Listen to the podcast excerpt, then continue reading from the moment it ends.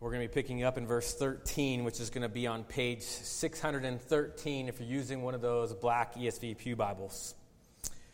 And as we've been mentioning so far throughout our, our time together, is we do want to take a sober look at the cross. And we're going to do it through the lens of Isaiah who was likely writing this about 700 years before Jesus actually came into this world. But one of the most important things that I want to do tonight, church, is to show you that when Jesus went to the Mount of Calvary, right, when he went to the cross, he was not doing it just as a man, even though he absolutely was, but he was doing it as the divine king the one in which all the Old Testament has been talking about, the one in whom victory was promised to come through back in the beginning of our Bibles in Genesis 3, where we learn that a king, a royal line, was going to lay down his life to restore the kingdom, and that victory would come through suffering would come through suffering. And so I'd like to continue that through the book of Isaiah tonight. But as I normally do, I want to just take another moment just to pray together. I'm going to pray for you, and I ask that you pray for me, and then we'll look at God's Word. Well, Father, as we uh, just enter into just another moment with you in prayer, God, I do ask that you would just allow your words Maybe words that are very familiar to some, maybe are brand new to others. But regardless of how we come in here tonight, God, I pray, Holy Spirit, that you would give us just fresh eyes, fresh ears, that you would illuminate your text, that we, we would be able to, to see you, Jesus, rightly for who you are throughout all of your word. And God, we desperately need you. God, even our little kiddos in the room tonight as they join all of us in our pursuit just to know you more, to love you more.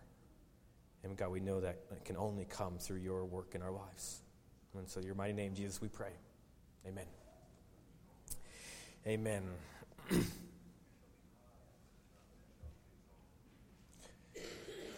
it's all right. All right. Well, while we are getting to the book of Isaiah, let me just kind of set up for a moment some of the language that we're actually going to see in Isaiah 52. Because it is no surprise, right? We are jumping in, right? We're parachuting into the middle of a book. And if you've been around me and been around my own teaching style long enough, you know that context is king. And so I need to give some framework to what we are reading. Because the book of Isaiah, it's a book of the visions or the prophecies of this man named Isaiah. And he was given these unique visions, these unique understanding about not only was going to come to the nation of Israel, but how the plan of God was going to unfold. And so the book of Isaiah relatively begins with actually him seeing this throne room of God. He's able to see God in Isaiah 6. And it'll be up on the screen. It's a, a passage that you're probably very familiar with, where Isaiah is seeing the Lord and where is he? He's high and he's lifted up. And all around the throne of God, there are seraphim. They're worshiping him. And they're singing, Holy, holy, holy is the Lord of, the Lord of hosts. Right? The whole earth is full of his glory. So even from the very beginning, church, from the very beginning of the book of Isaiah, we're already, already given this language of kingdom. That when we see God, we should see him as king. But then, as the book of Isaiah continues, there becomes this focus on the need for redemption for God's people. Because although God is holy, holy, holy, we are not. And so, a passage we look at quite often around the Advent season, Isaiah 9, 6, and 7. Isaiah gives us some framework that God is going to send a child, right? We've looked at this in the past this child and all these attributes that are going to surround him. But I want to bring your attention to verse 7. Verse 7. Where this child is also a man. And not just any man, but a king. And so we read here about this kingdom that's going to be forever. Now, for the sake of time, let me fast forward a little bit. Because Isaiah, as Isaiah continues in his, his basically building up in this clarification of who this king is, who this child is, you see other language being used, like the arm of the Lord, or you see this language of a suffering servant come into picture. And what I want to do is, I want to tell you that this is Isaiah talking about one person who somehow is going to be a king, but yet also a servant. And so, as we get to Isaiah 52, starting in verse 13, here Isaiah focuses in on an event that's going to happen to this king and how this event is going to lead to the establishment of the kingdom. So, let me go ahead and just read the rest of Isaiah 52, starting in verse 13, all the way through 53. It says, Behold, my servant shall act wisely. He shall be high and lifted up and shall be exalted. As many were astonished at you, his appearance was so marred beyond human semblance, and his form beyond that of children of mankind. So shall he sprinkle many nations. Kings shall shut their mouth because of him. For that which has not been told them they see, and that which they have not heard they understand. Who has believed what he has heard from us? And to whom has the arm of the Lord been revealed? For he grew up before him like a young plant and like a root out of dry ground. He had no form of majesty that we should look at him, and no beauty that we should desire him. He was despised and rejected by men, a man of sorrows and acquainted with grief. And as one from whom men hide their faces, he was despised, and we esteemed him not. Surely he has borne our griefs and carried our sorrows, yet we esteemed him stricken, smitten by God, and afflicted. But he was pierced for our transgressions, he was crushed for our iniquities. Upon him was the chastisement that brought us peace, and with his wounds we are healed. All we, like sheep, have gone astray. We have turned every one to his own way, and the Lord has laid on him the iniquity of us all. He was oppressed, and he was afflicted, yet he opened not his mouth. Like a lamb that is led to slaughter, and like a sheep that is before its shears is silent, so he opened not his mouth. By oppression and judgment he was taken away. And as for his generations, who considered that he was cut off out of the land of the living, stricken for the transgression of my people. And they made his grave with the wicked and with the rich man in his death, although he, although he had done no violence, and there was no deceit in his mouth. Verse 10 Yet it was the will of the Lord to crush him. He has put him to grief. When his soul makes an offering for guilt, he shall see his offspring. He shall prolong his days. The will of the Lord shall prosper in his hand. Out of anguish of his soul he shall see and be satisfied. By his knowledge shall the righteous one, my servant, make many to be counted righteous, accounted righteous, and he shall bear their iniquities. Therefore, I will divide a portion with the many, and he shall divide the spoil with the strong, because he poured out his soul to death and was numbered with the transgressors. Yet he bore the sin of many and makes intercession for the transgressors. Church, that is the word of the Lord for us this evening. Thanks be to God. Now, I'm not going to go through every line in that passage, but I hope just as I read through it, you began to see these undeniable descriptions of what would certainly be resembled of Jesus at the cross, because that's what it was talking about. It was highlighting a king that is to come, but a king that will suffer. But let me point out a few verses as we go along. If you look back at Isaiah 52, verse 13, Notice the language when he says, Behold my servant. He shall be high and lifted up, and shall be exalted. This is the language of the throne, church. Right? This is the language that we just saw when we looked at Isaiah 6. Because who was high and exalted in Isaiah 6? God. God was. And really, throughout the whole book of Isaiah, that language of high and exalted, that's only reserved for God. But yet, we're learning about a servant who shall be high and highly exalted. But shall, because there's something that needs to happen before. And that's what the rest of our passage describes for us. And starting in verse 14, you can see how Isaiah already starts to paint a different type of picture. A different type of hardship. A king that's going to go through something gruesome, that's going to go through something that we can't even hardly put words around. If you look at even the language that we see at the beginning in Isaiah 53:14 when it says that he was so marred beyond human recognition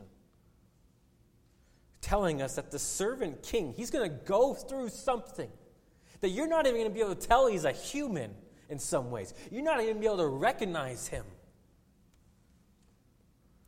That he's going to be grossly mutilated that he's going to be beaten that he's going to be mocked. And we know this was true of Jesus that even before he went to the cross, he was beaten by the religious rulers. He was beaten by the Roman soldiers, right? He was scourged, right? He, he had a crown of thorns pressed into his scalp. He had his broken, exposed flesh laid down on a couple pieces of timber, and railroad spikes were sent through his nerve endings, nailing his hands and feet to a wooden cross. Pain that we don't even really have a word for in English. But jumping down to Isaiah 53 3, Isaiah tells us it's not just physical pain that he went through, but relational, emotional. He tells us that this king is going to be rejected by men right? Men are going to hide their faces from him. He's going to be despised. We're not going to esteem him anymore. And once again, this is exactly what happened to Jesus' church, right? Where the religious rulers and even his followers began to say, We don't want him. Do with him what you will.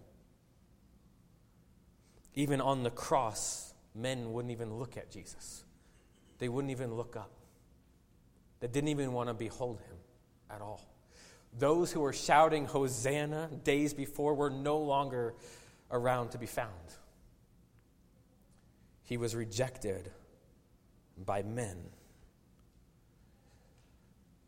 But, church, starting in verse 5, Isaiah takes another twist to this. He shifts his language from a suffering servant, and he actually he actually brings us into the story. He brings us into the story. And because what I want to do tonight, church, is show you that Isaiah, this passage in Isaiah, is not just about the coming Jesus, but it's also a story of us. Because what is the question that Isaiah wants to answer? What's the question in which this whole passage is trying to describe? It's the question of why is he there? Why would the king have to go through this? Why would a king lay down his life? Why would someone pour out their soul to death? Why did this happen? It happened because of us. It happened because of me. He was there for me, He was there for you. Look at verse 5.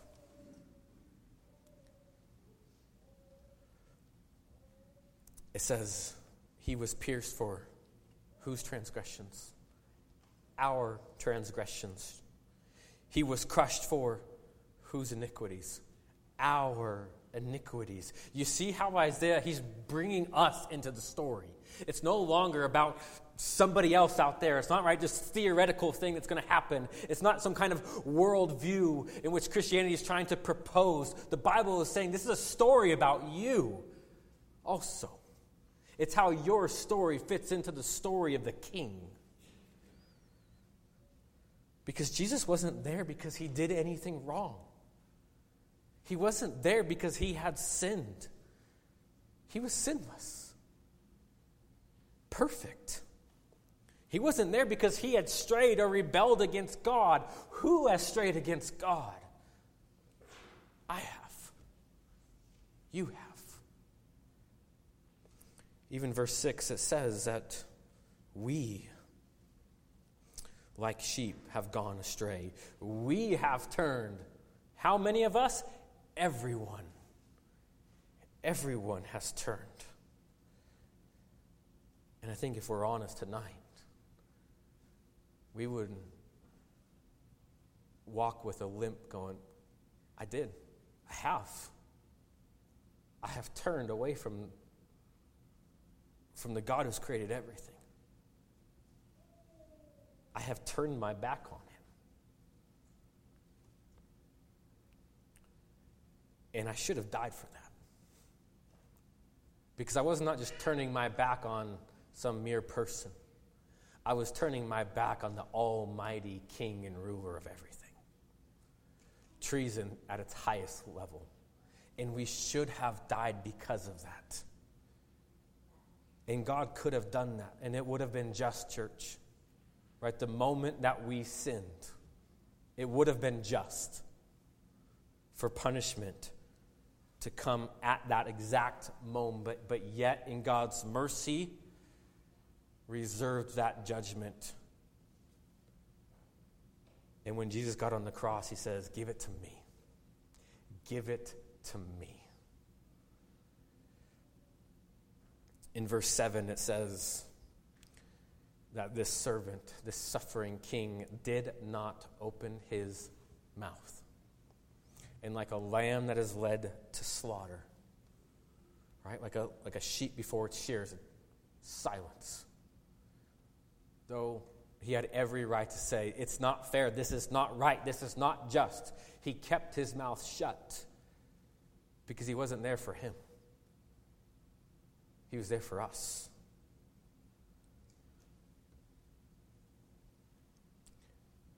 And so, more than just the physical pain in which Jesus experienced on the cross, we see that Jesus was also experiencing the wrath of God the due penalty for any sin, for my sin, for your sin. The wrath of God was being poured out on Jesus in this moment. And so, as Jesus hung there, church, hear me on this. As Jesus hung there, God the Father was looking down at God the Son as if he had committed every sin in which you and I had committed, and every sin in which ever we would be committed by those who are called his own.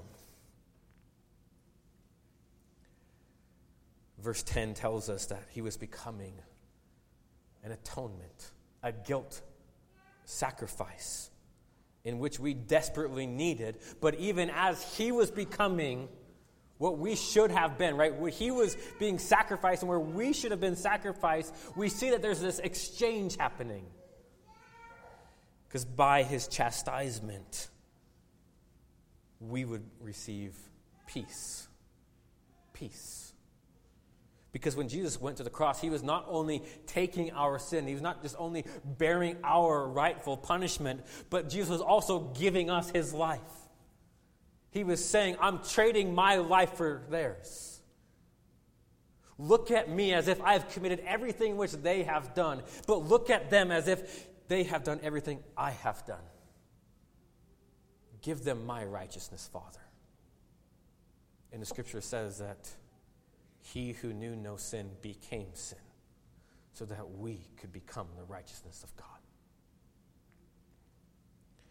Verse 11 tells us that there is the satisfaction that came from the servant here. That Jesus was satisfied in giving away his righteousness. He wanted to. He wanted to go to the cross, church. This was, and the reason why he wanted to do this was not just because of his love for us, even though that's true, right? God demonstrated his love for us by dying on the cross. But it was also because it was God's plan. It was God's perfect plan. Because let me remind you, the king always knows what he is going to do. A perfect king knows the plan. And I say this because some have wrongly accused the cross of Jesus Christ being some kind of form of divine child abuse. And it wasn't. Because Jesus knew exactly what he was doing. He knew exactly what he was doing on the cross. And he willingly went there. Look at verse 12.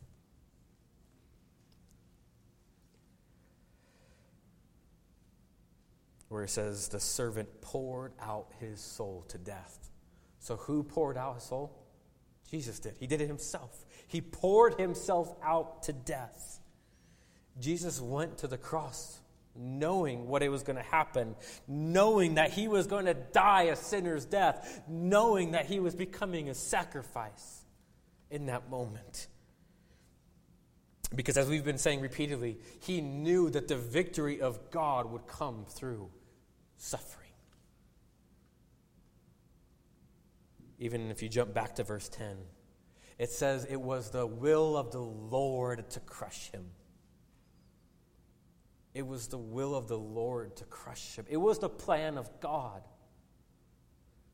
Jesus knew when he came to earth this was going to happen. He knew that he was a baby born to die. He knew that when he rode into Jerusalem, which we looked at last Sunday, he knew he was coming to lay his life down.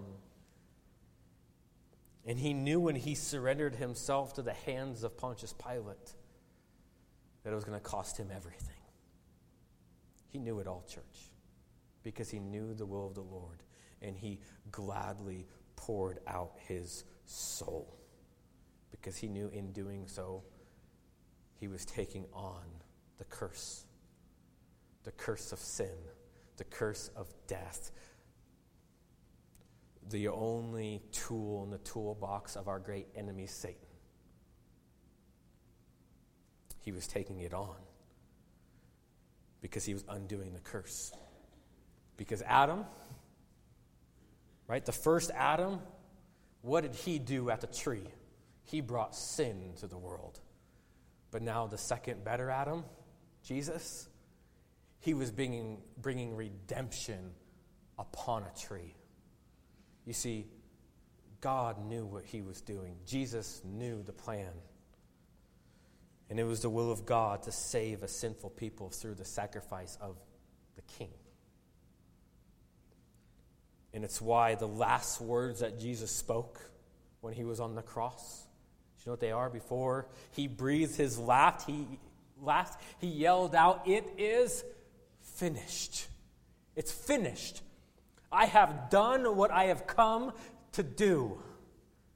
It is finished. The sacrifice of the king is complete. But before I close us in prayer, I want to direct your eyes to one more passage in verse 10 in Isaiah 53.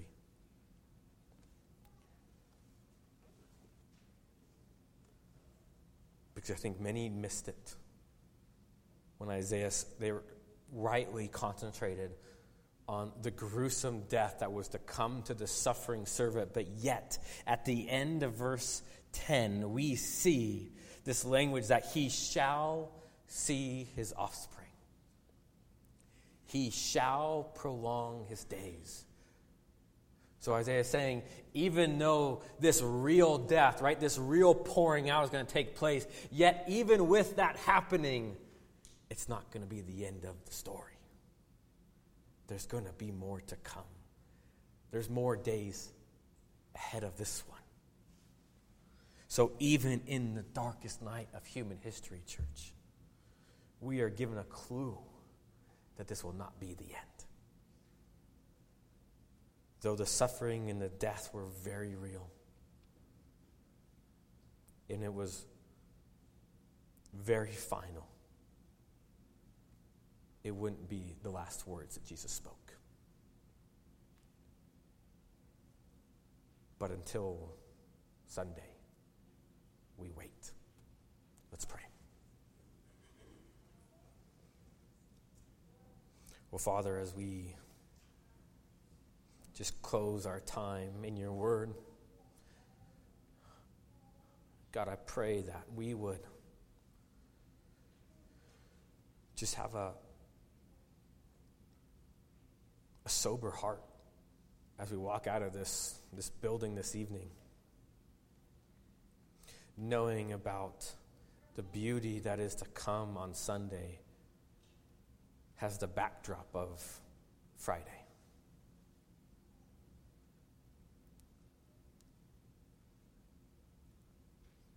I don't deserve this, Lord. I, I didn't deserve for you to do what you did but you did it because you loved me. You did it because you love sinners. And God, I pray that every single one of us look at you at the cross, think about you on the cross, and say, It counted for me. It counted for me. In your name, Jesus.